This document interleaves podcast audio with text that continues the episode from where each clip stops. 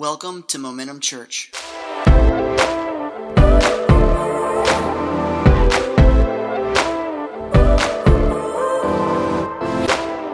How many's ever worked toward something? How many's ever had opposition as you work toward something? Yeah, yeah, yeah. I, I mean, my whole life, since I was about thirty years old, has been oppositional when it came to my health. And, and I'll talk a little bit about that today. But, but what I want to get into, I want to be talking over the next three weeks on a subject I'm calling Live Ultra. Live Ultra. And so for us to understand it, let me define ultra. Ultra means beyond what is usual or ordinary, all right? That's what ultra means. And so putting this together, live, ultra, it's the idea of living beyond the ordinary. Living beyond the ordinary. What is ordinary? Ordinary is that which is common, right? That which is common, that which is nothing special or distinctive. And here's the thing about you as God's people, all right? You are special. You are distinctive, not because of you, but because of Jesus. Jesus, he called you to be the chosen generation, the royal priesthood, as we talked a few weeks ago. God's peculiar. That's unique. That's special. That's not common. And so if we're not common people, why do we settle for common lives? If we're not just ordinary, some kind of something, no, no, no. Like, why do we settle for less than what God has? I want to declare over the next three weeks that you were made for more. Everybody shout more. More. Oh, y'all, come on. Everybody shout more. More. Almost Pentecostal. Almost. Almost, almost. That's a li- no, but we are. And, you know, that's one of our mission here. Our main mission at the church, we say, is to lead people to more in life through Jesus Christ. Amen? And when I say more, I'm not talking about stuff. I'm talking about substance. I'm talking about what God desires to do in your family, in your lives, in ministry, in business, in not just, just finances, but every area God wants to bring increase. And y'all know, as your pastor, I'm not a prosperity preacher. Amen? I like prosperity better than brokenness. But I mean, God's faithful either way. I've seen broke people who walked in more, amen? And I've seen rich people walk in less. But all I'm saying is that God doesn't want us to just be satisfied with common, with ordinary. He wants to do something unique and distinct in our lives. Too many of us in this room, we've lived, lived broken. But we don't take the steps to come out of the brokenness. We, we've lived defeated, but we don't learn the keys to walk in victory. Too many of us have lived an existence less than what God has intended for us. And guys, I'm not here pointing at you. I got three coming back at me. I have lived this reality all too well on my own. Living below God's desire. Living below God's intention for my life. And, and today what I want to do is I want to get into this because I'm not preaching this series because I've arrived. Amen? You're like, oh, I know that, Ross. Shut up. It's not that bad. I'm not preaching this series because I arrived. I'm preaching this series because I survived. Amen? I, I got through some of those obstacles and some of those things that were holding me back so, so tightly. And, and to be honest, when I when I get into today's talk, I, there's no way I mean not being able to just kind of share about my life, all right? And you all know I am a pastor that wants to preach exegetically. Guys, that means I want to take the word and break the word down. How many know we love the word of God in this house, don't we? Yeah, yeah. We don't want just three points in a poem and stay away from scripture, amen? Um, I like eisegesis. That's where we take the text and we read from the text what God intends for it to mean to us today and we apply it. We don't, I said exegesis, I meant exegesis, where we read from it. I don't like eisegesis where we just read ourselves into the text all the time, amen? And worst case, and you guys know this is at my heart, I hate rossegesis. I do, unless it's Ross and Jesus. I love that. But Ross and Jesus, I don't like. I don't want to be the center of something. Does that make sense? But I can't preach this, this sermon today, at least, without just bearing my heart to you guys and just kind of telling my story. Is that okay? Because I was not living ultra. I was living in a place where I had settled and I was defeated. I survived years of addiction. I survived years of poor choices. Years of begging God for change and being begged by my wife for the same. But I just wouldn't let go of what was holding me back. And so let me tell you a little about my story. As a little kid, I was super athletic, you know. I loved sports, and I was a kid that would climb the walls and climb trees, and I learned how to dive roll, and I could like literally at like seven, eight years old, I could dive roll off of our little shed onto this like slope, slope and roll out of it, and I just was like this little athlete. And then puberty hit, and mother hit, as far as mom just giving food like left and right. And, um, And man, everything shifted, and next thing I got chubby. I was a little chubby kid, you know? You know, you know I'm talking about the little chubby kids back in the seventies, you know? We had those corduroys. You know what I'm saying? Husky pants, you know? And um, man, but then through high school, I got into sports again and, and was lean again, and everything was cool. Married Amy, and, and um, when I was twenty-four, she got pregnant with Adelie. And I'm a good husband. How many good husbands we have here? Raise your hand, man. Yeah, yeah, yeah. So, hey, baby, what are we craving today? Because I'm a good husband.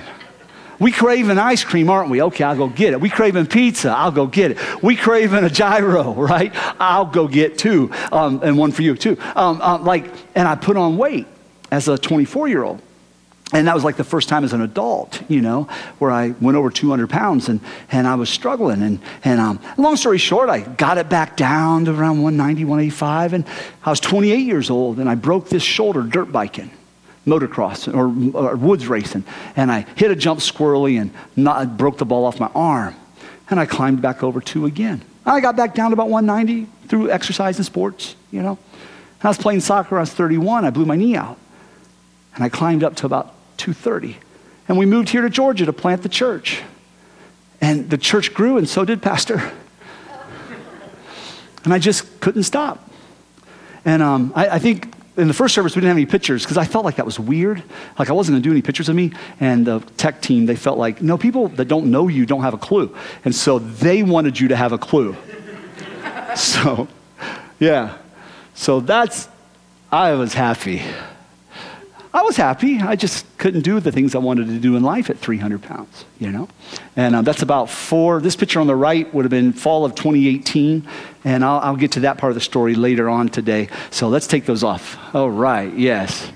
So, yeah, that's where I was. Um, but here's the thing about it. I would go to food for comfort. Why? Because churches don't fire their pastors for being heavy. They do fire their pastors for smoking pot. Not that I would do that. I would do that more than drink, just to be honest. Well, I, don't say that on the air. Jared's looking at me like, Ross, I don't do, I'm not going to do either. I'm just saying. I, I've, I've always liked people high more than drunk. You know that's true. You know it's true, you know. But you can't. You'll lose your job, right? You can't. So, so food is acceptable. And so I would go to food for comfort, and food would call out to me. You know, I've told you before, burritos would be like, venga aquí, por favor. ¿Tú quieres a, a mí? Sí, sí. Yo quiero tú. Ah, in mi, yeah, in mi boca, ahorita. You know, I want you in my mouth right now. You know, it's like, oh man, that burrito thing. You want me? I want you. Uh, yes, I do. You know, yo necesitas. I need you. I'm sorry. Mexican food, I love, you know. Italian food, I love. Greek food, I love. Polish food, I think you get the picture, right? I had an addiction, you know. I, I had a problem. And so, let me ask you a question. This is, seems like a, a hard turn, but it's not. Have you ever had somebody tell you that they were going to do something or give you something, and then they didn't? It stinks, doesn't it? Like, like, especially when you were a kid, we're going to go to Disney, and you end up in, like, Helen. I mean, Helen's not bad, but Helen isn't Disney, you know what I'm saying? It's like, ah, you know, yeah, so you get all these hopes, and then it's gone. You, you know what that's called when they give you a promise of doing something, and then you don't? It's regret. You regret, like something's wrong here. How did that make you feel? You felt regret. You felt disappointed. You felt like you couldn't trust them. You regretted ever listening to them. Now let's flip that. I would tell myself I was going to change how I was going to eat. I would tell myself how I was going to start exercising. But year after year, I didn't. I just wouldn't do what I said I was going to do. And you know what happened? I began to live in regret. Ecclesiastes five five says it this way. It is better to say nothing than to make a promise and not keep it. It's better to say nothing than to make a promise and not keep it. Now, obviously, I understand I promise Aaron something and I don't keep it. Aaron would say, Ross, I wish you wouldn't have said that. In light of that verse, that makes sense. But I think there's something internally within yourself. When you tell yourself you're going to do something and you don't keep that promise, you build self, you build regret, you build distrust, you, you build a sense of, of, of, of disintegrous um, um, thought to where the things I want to do, I don't do. The things I wish I could, I can't. Sounds a lot like Paul, doesn't it? This is a battle of all time. I mean, it's like for all times. I mean, this isn't just anything new. And so that, that fighting of doing what you say you're going to do and doing it, man, when we don't, it does something to us. And it robs us of our confidence. I lose confidence. If, if somebody tells me they're going to do something and they don't, once maybe, twice, maybe three times, I have no confidence in that person anymore. Do you understand now how self-confidence is built? I'm going to do this and I don't. I'm going to do this and I don't. I'm going to do this. I stop trusting, I start regretting, and I stop having confidence. Dude, I had no confidence in my life at all when it came to food and the addiction that I had to it, all right? So years of regret. And here's the thing about regret. Regret teaches us that choices have consequences. That's what regret, you feel that, oh, yeah, because you look at the choices and you look at where you're at and it's like, oh my gosh, this is not what I wanted. I know, but it's what I chose. Now, you say, Ross, I didn't choose that. No, I get that. I get that. I, I, I mean, nobody was putting the, you know, the biscuits in my mouth, you know. I'd have let them. I just, I just figured. I would have. I was doing it myself, but there was something more. It was control. I was being controlled, you know, by my addictions, right? And so I, I'm, I'm very sympathetic to this, guys. You got to understand, this was a fifteen-year journey, okay? From thirty-one years old to forty-six when I finally said, I got to start turning this around. A fifteen-year journey, and it's been about a four and a half year journey of turning things completely around, right? So I'm not saying we get to this easily. We don't live ultra easy, amen? It's hard to live beyond the norm. It's hard to live beyond the ordinary. It's hard to live beyond what's common. It's hard to live beyond. But we position ourselves for better consequences when we make better choices. And I'm going to give you one key today. And this is a very simple message today. The next two weeks, we'll start breaking it out.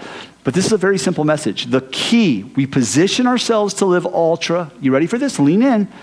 By doing what we say we are going to do. All right. God bless you. See you next week. Super simple premise. Very hard to live. Amen.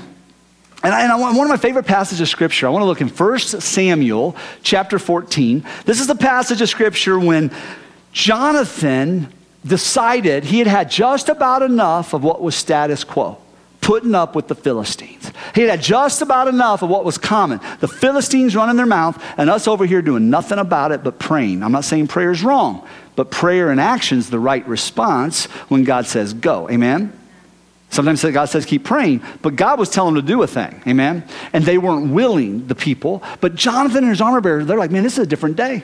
We're up to something here. And here's what this passage says. It says, one day, every shout one day. One day. Uh, you know what day's a good day? Today, amen? Today's a good day. One day, Jonathan, the son of Saul, said to the young man who carried his armor, come, let us go over to the Philistine garrison on the other side, but he didn't tell his father. So they have this thought, I'm going to go, we're going to attack, we're going to take care of the Philistines. Our, these guys are over here, we're going to go do this. Doesn't tell his dad because he doesn't want his dad to stop him pursuing his goal, right? Well, where's the dad? Before Jonathan ever got to the fight, he had a couple oppositions. One of the first oppositions that he had was basically the status quo of all these leaders in his life, these older people. That was, uh, it says here, so that, that, that, that, I'll just paraphrase it, that Saul and the spiritual leaders, Eli the priest, they're underneath the pomegranate tree with about six hundred men, and they're praying. They have the ephod, which is the garment they would wear when they would seek the Lord. What should we do? What should we do? What should we do? God's already told them, go destroy them, right? But what should we do? They're just praying. And Jonathan and his armor bearer, like, we, on this day, today, we're going to go do something, you know? And so these people represent the status quo, that which is normal, that which is common. And I'm just going to tell you right now, it is normal for marriages in America to end in divorce. It is normal for Americans, for us to live in debt. It is normal for us to have multiple, multiple health issues. It is normal for us, do you get what I'm trying to get at? That's the norm, but that's not the more that God is calling you to. That may be the norm. That may be the statistical norm. But God has something more. He has something ultra for you. Amen? We got to pursue it. On that day, he said, man, let's go over to the Philistine garrison on the other side. Let's do something about what's going on right now. They continue to face opposition as they begin to go to the other side. There were two large sharp rocks, sharp rocks on either side of the pass that they had to go through to get to the Philistines.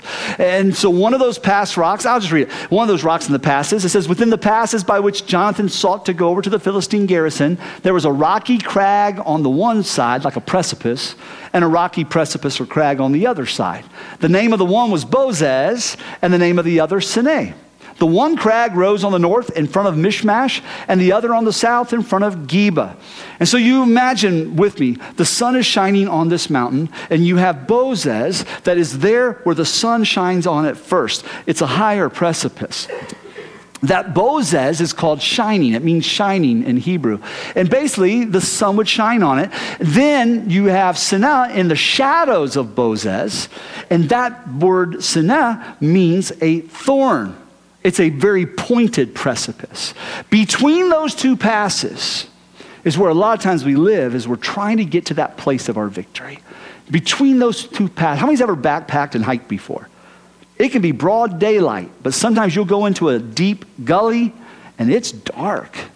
It's dominated by the shadows. And so you have this pass dominated by the shadows that they have to get through on their way to do what they say they're going to do. I'm not going to tell you it's going to be easy. The last four and a half years weren't easy. There was dark, dominated moments and times in those four and a half years. But you know what I love about the idea of those places where the shadow seems to dominate? Man, the Lord is my shepherd. Amen? Yea, though I walk through the of the shadow of death, I will fear no evil. Amen? Yeah. God's in that shadow, man. He's in the place of opposition. He's there with you, walking and guiding you to that place of greater victory. And so in the face of their opposition and the coming fight, you can see what happens next. Jonathan makes a declaration, all right? A statement. You know, you got to do what you're going to say you're going to do. Well, you got to say what you're going to do first. Amen? And so Jonathan said to the young man who carried his armor, come, let us go over to the garrison of those uncircumcised. It may be that the Lord will work for us, for nothing can hinder the Lord from saving by many or by few. And his armor bearer said to him, do all that is in your heart. Do as you wish. Behold, I am with you, heart and soul. He begins to speak a thing. Now, what I love about this, it sounds like he has all this confidence. Like, we're going to go do this. We're going to take on those Philistines. But I love that he postures his heart still in a place of leaning into, God, what is your will? Okay, watch this. He's like, we're going to go do this. It may be that the Lord will be with us. He's not sure yet, you know. I'm not saying you're going to get to your goal, your achievement, the thing you're going after, and the whole time you know exactly what you're doing. I didn't have a clue what I was doing half the time, right? So sometimes you have to take steps forward, you know? Ain't that right, E? You know, I think of E, and, and E has a bunch of barbershops. You had no clue what you were doing at first. He's like, no, you know? But man, you took out those steps, and next thing you know, you're figuring it out. And then you can do another and another and so on. It's, a lot of times when you're trying to achieve something, you don't want to take that step today because you're looking so far down the path, I don't know if God will be in it or not. No, no, take this step and trust God's going to show you on the way. That's what they were doing. God may show up here. If not, and I'll show you how they tested that here in a second, but, but here's what he says. And his armor bearer says to him, do all that is in your heart, do as you wish. Behold, I am with you, heart and soul. Heart and soul is the key here.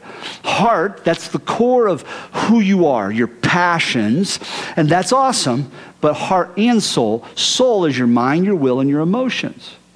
That's where we struggle. How many's had passions? I want this. I need this. I got to make this change. I have to have, you know what I mean? That's passion. That's heart. But we have to put volition to it. I'll be with you, heart and soul. I'm not just in this for the fight. Man, I'm in this with my full will. And my body will follow my will. all right? And so heart and soul, and I'm going to get into that a little bit more next week. And so the core of who you are lined up with your volition, so passion lined up with will, it takes both to be able to take those steps forward. Verse eight, then Jonathan said, behold, we will cross over to the men, and we will show ourselves to them. And I love this. Again, I'm not telling you just to come up with what you want to come up with, you know? I can just do anything I want to do and hope God blesses it. Mm-mm. That's not true. We got to seek God as he gives us goals, desires, passions. Amen? He places in us the desires of our heart. He places. And so they're still filling this out. Behold, we'll cross over to the men. We'll show ourselves to them. If they say to us, wait until we come to you, then we will stand still in our place and we will not go up to them. But if they say, come up to us, then we will go up, for the Lord has given them into our hand, and this shall be a sign to us. So if we get there and they say, your mama, oh, we're on it. We're like, we're, my mama, your mama, you know, and I'm like, we're at this, right? That's what's happening here. But they give a little fleece, kind of like, like, Lord, if they tell us to come on, then we know you're going to be behind us. So both of them showed themselves to the garrison of the Philistines, and the Philistines said, look, Hebrews are coming out of their holes where they have hidden themselves, that place of the status quo. And the men of the garrison hailed Jonathan and his armor-bearer and said, come up to us, and we will show you a thing. And Jonathan said to his armor-bearer, come up after me, for the Lord has given them into the hand of Israel. So he gave a declaration, but the next part of this is action has to follow declaration, right? They had to add action to what he was saying. And that's exactly what they did. Remember, action's important. Why? Because we position ourselves to live ultra by doing what we say we are going to do. Not by thinking about it, but by doing what we say we are going to do. Verse thirteen, Jonathan climbed up on his hands and his feet and his armor bearer after him. And they fell before John, Jonathan and his armor bearer killed them after him. This precipice, this area that he was fighting in, that he was going down in to get to the garrison, it is, it is pitched. It's not just a little hike. He's climbing hand and feet. He's crawling up the side of this mountain basically to get to the garrison of the Philistines. He is putting action to his words. And that first strike, which Jonathan and his armor bearer made, killed about twenty men within as it were half a furrow's length and an acre of land. And there was panic in the camp, in the field, and among all the people. The garrison and even the raiders trembled, and the earth quaked and became a very great panic. And if you know anything about the rest of the story, the Hebrews that were in their holes, the, the, the, the Israelites that were back here praying under the pomegranate tree, they all started to hear a cacophonic sound of, of, of war, of fighting, and victory starting to happen. And they came to the battlefield and helped finish off the battle. They joined the fight. Man, it's something inspiring when you live your life in a way that you are doing what you say you're going to do. It'll inspire your children. It'll inspire your workmates. It'll inspire the lost people that you have in your life when you begin to do what you say you're going to do. And they rallied and brought defeat to the Philistines. I want to do a little parenthetical insert of my teaching today before we finish, just because I can't go forward without speaking to this um, a little bit. The conflicts going on with Israel still are mounted today. Why? Because they're God's chosen people, you know? Like, like I'm so thankful for that, that, that Judeo-Christian foundation that we have in our faith as Christ followers. We can't separate ourselves from that, amen? He didn't do away with it. Pastor Corey spoke about that last week with Tabernacle. We didn't do away with it. He brought fulfillment. And so today our hearts are heavy because of the attacks that took place last Saturday in Israel. And those attacks will happen whether land is ever given to the Palestinians or not. Why? Because they don't want land, they want genocide. Period. Amen? And so my heart's heavy, especially seeing the day that it was chosen to do the attack. It was the last day of Sukkot, the celebration of the Feast of Tabernacles. I've taught you before, that Feast of Tabernacles is the celebration of God's faithfulness during the forty years of wilderness wandering. And on the last day of, of Sukkot, that, that Saturday, you celebrate something called Simchat Torah. Simchat Torah is just a day of joyous celebration over the law, over the word, over the Torah. The, the, we would say the Bible, right? And they literally, in the synagogue, they will dance. That's pretty good. They will dance and celebrate with the Torah. They bring it out and they celebrate God's word. It's one of the most joyous days of the year.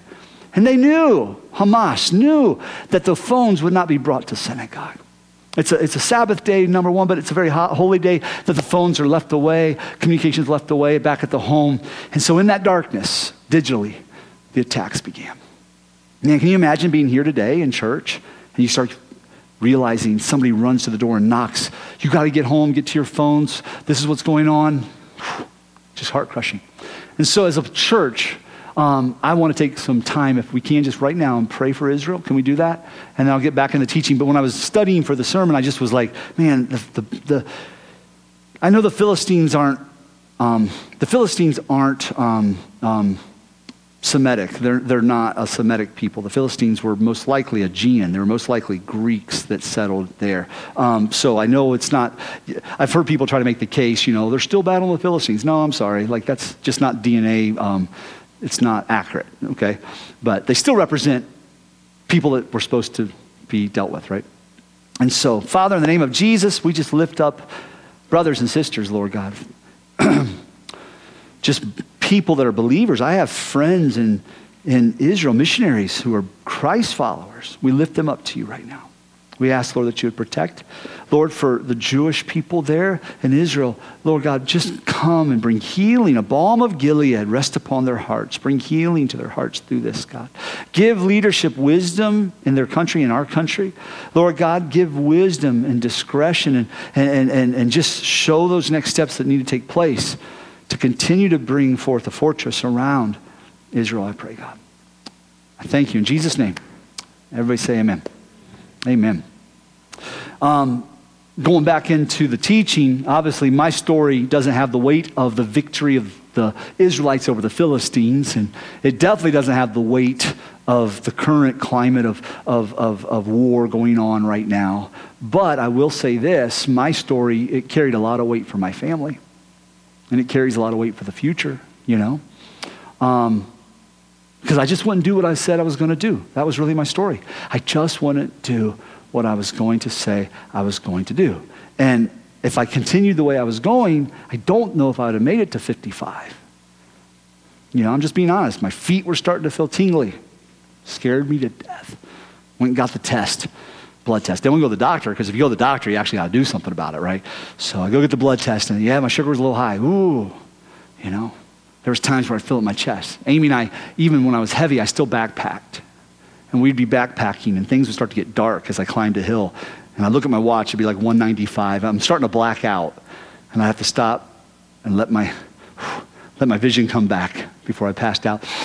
I don't think I would have lived to sixty, you know? I think God has some more stuff to do in the next few years, right? But I, no, no, no. So a few years ago, I finally started doing what I said I would do, and I started to get healthy.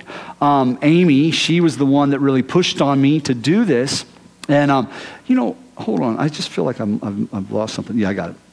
Um, she began to push on me to get healthy that fall, about five years ago, two thousand eighteen. And she's like, we can't keep doing this. You've got to make change. And so January second came. And I don't know about y'all. How many start resolutions on January first? No. Always start them on January second. Especially if it's a food resolution. Because January first, man, I was going to get my thing on, you know. I was going to eat everything in sight. And so that January second, twenty nineteen, I started. I'll try myself again. I'm going to do this. And, man, within a week or two, I'd failed already. And so Amy, she'd been saying all fall, you got to get professional help.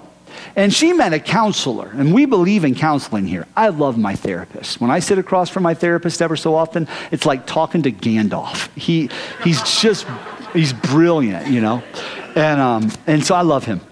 But, but I believe in it, but I knew I didn't need that. I didn't need therapy. I needed help. I needed somebody to show me, okay, this is what you're going to do, like a coach, you know. And so the reason why I didn't feel like I need therapy, I knew why I went to food. My dad, before Jesus changed my dad's life, was very aggressive. I say aggressive, I should say abusive, but he's just not that man anymore, so it feels so weird not honoring him. But, but it was bad. It was hell growing up as a kid, real little. And then Jesus delivered my dad. But during those dark times, we'd be down and mama would say, you want some biscuits and gravy? Oh, mama, I want some biscuits and gravy. and she'd bring biscuits and gravy. You want some cornbread and beans? And she never, they didn't call it bread. They said compone. You want some compone and bread? How many people from Kentucky? Anybody from Kentucky? So Eastern Kentucky, Packville, Kentucky is where my mom is from. And so compone, compone, that's like not yellow bread, that's cake. But like compone, that's that white cornbread that you put in your mouth and every bit of moisture from your toes to your brain just goes and sucks right out of your body. You have to eat it with pinto beans or you die. Like that's the, that's, so mother, she would, you know, feed us. And, um, and I already think, maybe it was the first service, I don't know if I said in this, you know, she'd buy Captain Crunch. Here's a box of Captain Crunch. And my boy, he drinks two gallons of milk a day. I did. It's Hercules, Hercules. I did. And she'd brag about it. And, and so comfort was around food. And, and so I didn't feel like I needed it needed that. I just needed a coach. I need somebody to help me. And so long story short, I got somebody to help me and show me the way. And, and, and I began to lose weight, right?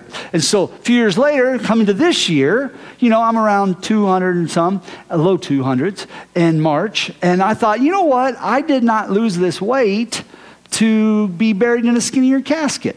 You know, I lost this weight for a reason. Let's see what this old fifty-year-old body can do. So I went and I ran, like I said, the first mile on a treadmill on March sixth. And like I said, it was horrible, you know. But guess what? The next day I did it again.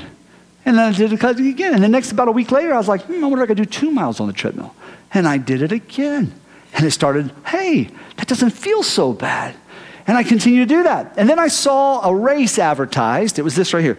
The Blue Ridge Ultra Marathon for October seventh. And I thought, that's about six months away from now. I wonder if I could be ready for that. How far is an ultra marathon? This one was fifty K, fifty kilometers, thirty-one miles to do in under ten hours. Like the goal is to be under ten hours. And so I thought, might as well do this. And I've been learning for the last few years to do what I say I'm going to do. So I told Amy, I said it. I called a friend, Jason Coltus. Hey, Jason, let's do this together, you know? Because failing with somebody else is always better than failing by yourself.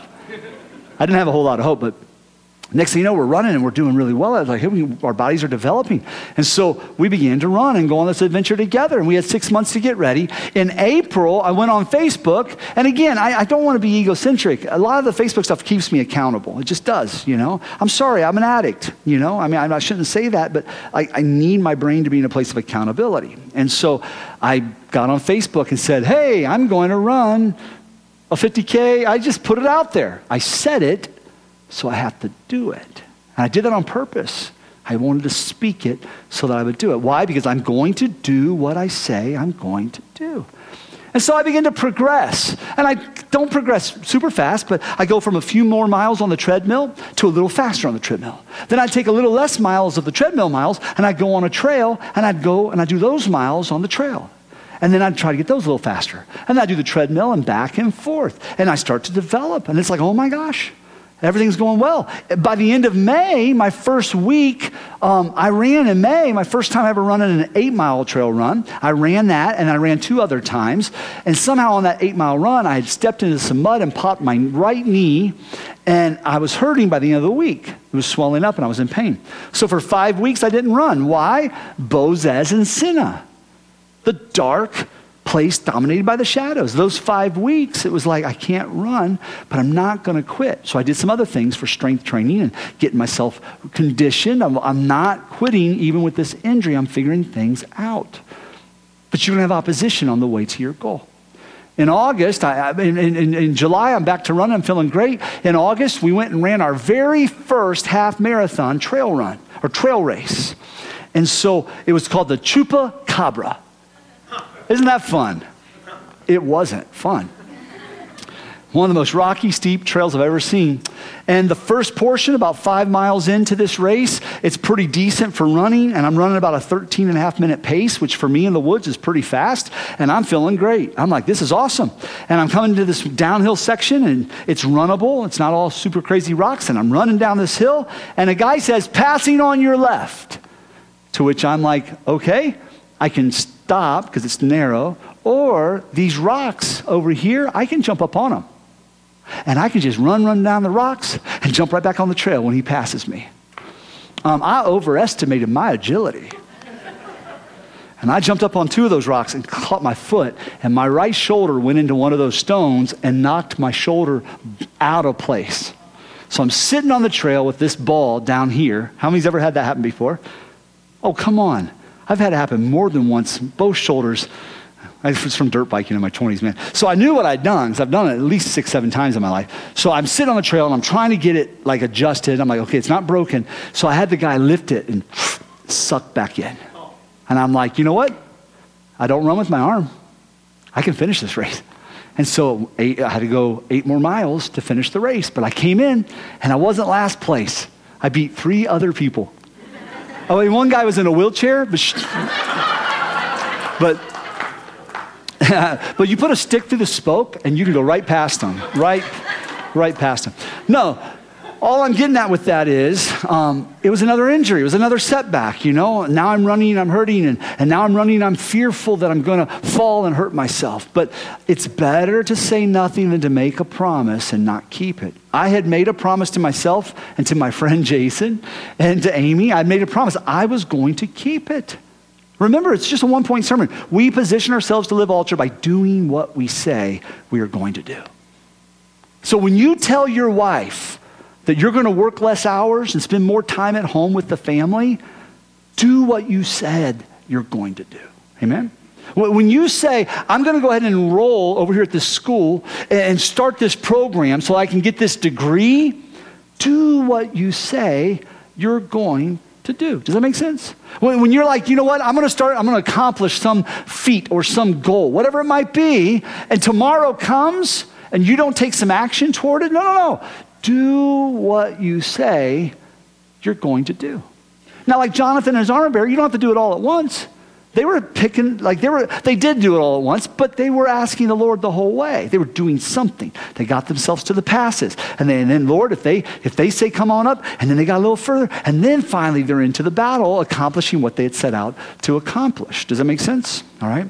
And so I want to challenge us to, to be that way. When you say that you're going to do something, do that. Do what you say and make today the day that you do something in line with that goal. Everybody say today. Yeah, it said one day. It was like on that day, Jonathan and his armor bearer, they said, this is the day. You've got to make a day and say, this is the day. In my case, when I said I was going to finish the ultra marathon, I was going to do everything I could to do it. I had started to live and own that thought that it is better to say nothing than to make a promise and not keep it. I was going to keep it. Why? Because for years, I would not do what I said I was going to do. And I couldn't go back. Baby, I'm going to make changes. My wife, you've seen her, right? Like five foot tall. Like I lost my wife, one hundred twenty-five pounds. I lost, I lost Amy is what I lost, right? She's a little tiny thing. Honey, please, you gotta help you for our family. You're not giving our older children the same life you gave our, I'm sorry, you're not giving our little kids the same life you gave our older kids. If you're new, we have two sets of kids separated by like ten years. You know, you're not, you're not giving them the same. She would beg. You know, we fast every year in January as a church. And I would do the three week fast, not eat anything, just drink water. I, there was a time we planted five, six churches in one weekend. I used to be the church plant director as I pastored here for the Assemblies of God. And we launched six churches around Atlanta in one weekend. I fasted forty days for those churches. I lost fifty pounds in those forty days. My wife would look at me and say, you'll do it for Jesus, but you won't do it for our family. It was true. I don't know why I could, I could do it for Jesus. I could make that decision in that moment to like, we're doing this. But I couldn't go long-term, you know? I wouldn't do it for the family. She was hurting and begging me to change. But in this moment of training for the marathon, it meant more than just the run. It's like, no, I am not going back. I'm going to do what I say. We position ourselves to live ultra by doing what we say we're going to do. I was going to finish that race. I was going to finish what I had started. And you know, I had a plan. See this right here? This was my plan. I put this in my, my running vest.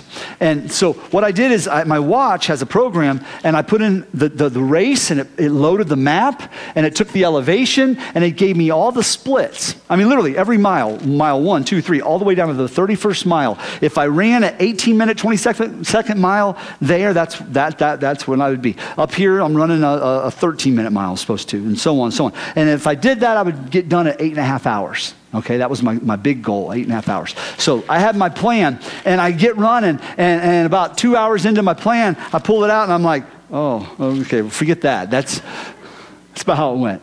You know, I just realized that I ain't going to get anywhere near that plan, but I am going to get all over that finish line, you know.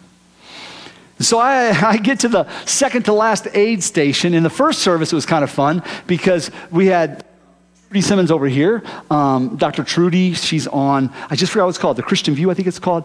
Um, and she's a trail runner and an iron, it's Iron Man, but if you're a woman, are you an Iron Woman?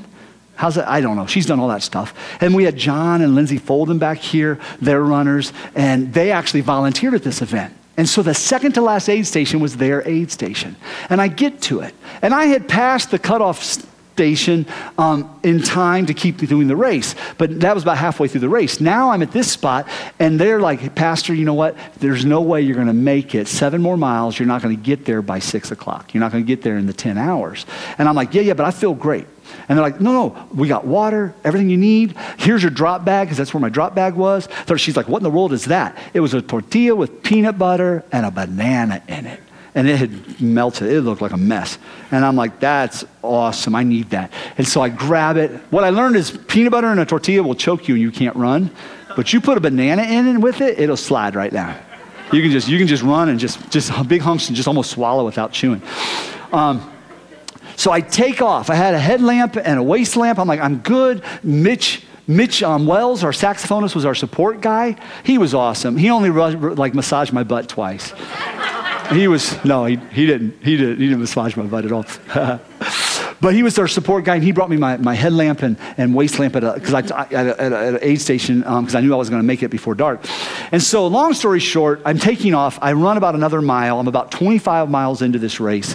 And um, just a little bit, I think, I think a little before that or a little, no, a little after that video.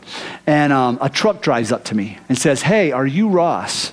And he's in the driver's seat, and I'm over here in the passenger side, like watch, like talk through the window. And this three-mile section before it got to the last four-and-a-half-mile section was was all gravel forest road going straight up. And so he catches me on the forest road. Hey, are you Ross? Yes. I'm supposed to take you back. You're not going to make it in, in under the ten hours. And I'm like, no, no, no, no. I got permission at the last aid station. I didn't tell him it wasn't official. It's just my church people going, hey, you can do this. That's all the permission I needed. He goes, yeah, yeah, but but but but you need you need to. How do he say? He said he said um um um.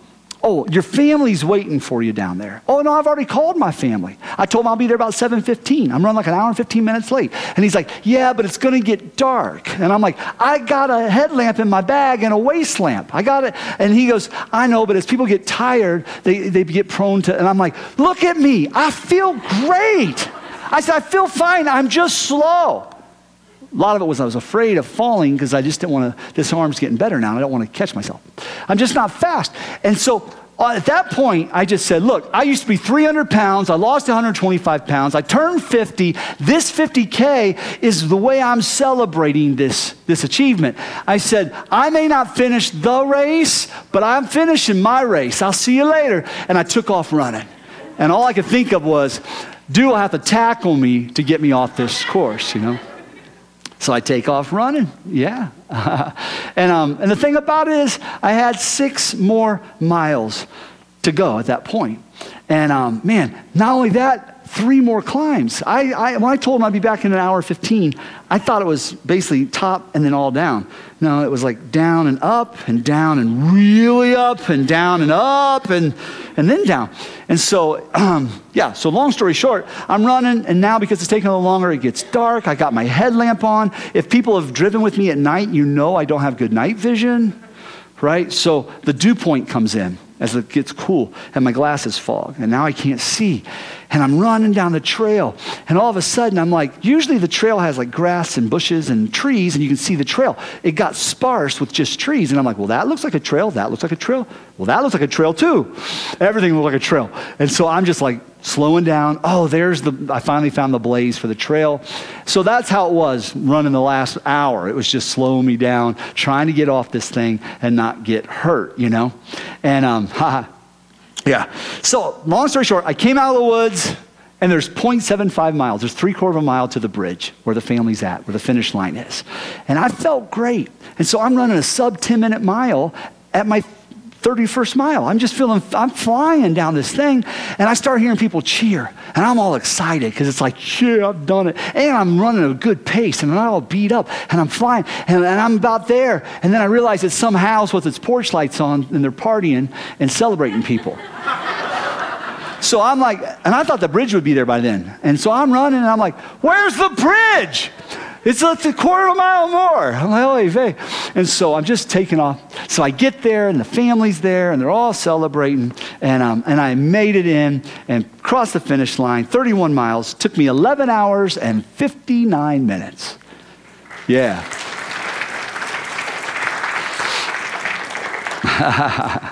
It was fun. Amy, she says to me, she says, you didn't look beat up or anything. There's people coming across the line all like, just, and you look fresh. Mitch goes, well, yeah, because he didn't run half of it. Part of trail running is you're not running all of it. You're hiking the hills, you're running the rest. But, but still, it was just like, Mitch is a jerk. No, no, he's a good friend. He's been a big support through this whole thing.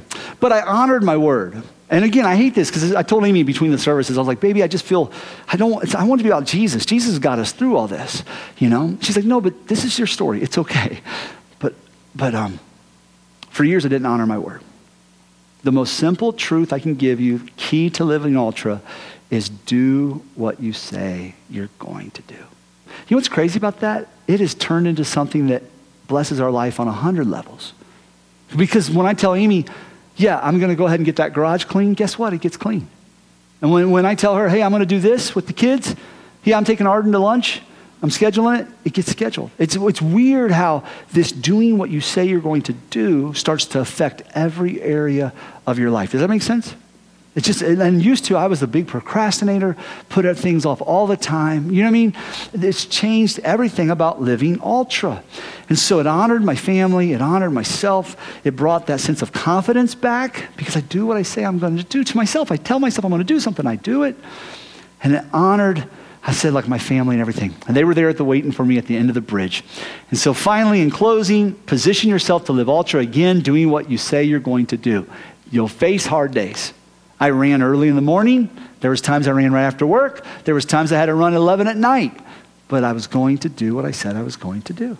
I ran when I was at Mac's field trip at Saint Simon and Jekyll Island. I got the boys down in their dorms. I told my co-chaperone, I got to go run. And I was supposed to run four and a half miles. And I ended up running seven because I don't see good at night. And I got lost. But I was so proud of myself. First time I ran seven miles. Two of which going like, where the heck am I? You know, but you got to do it. I went to a pastor's conference, and when it was over, I had to have a run-in. You know, it was just the day I ran, I, I, the days I would run. I was supposed to run this day. And so eleven o'clock at night, I'm in the ghetto with a headlamp, running at a park, looking over my shoulder, like, I hope I don't get mugged, because I don't run that fast.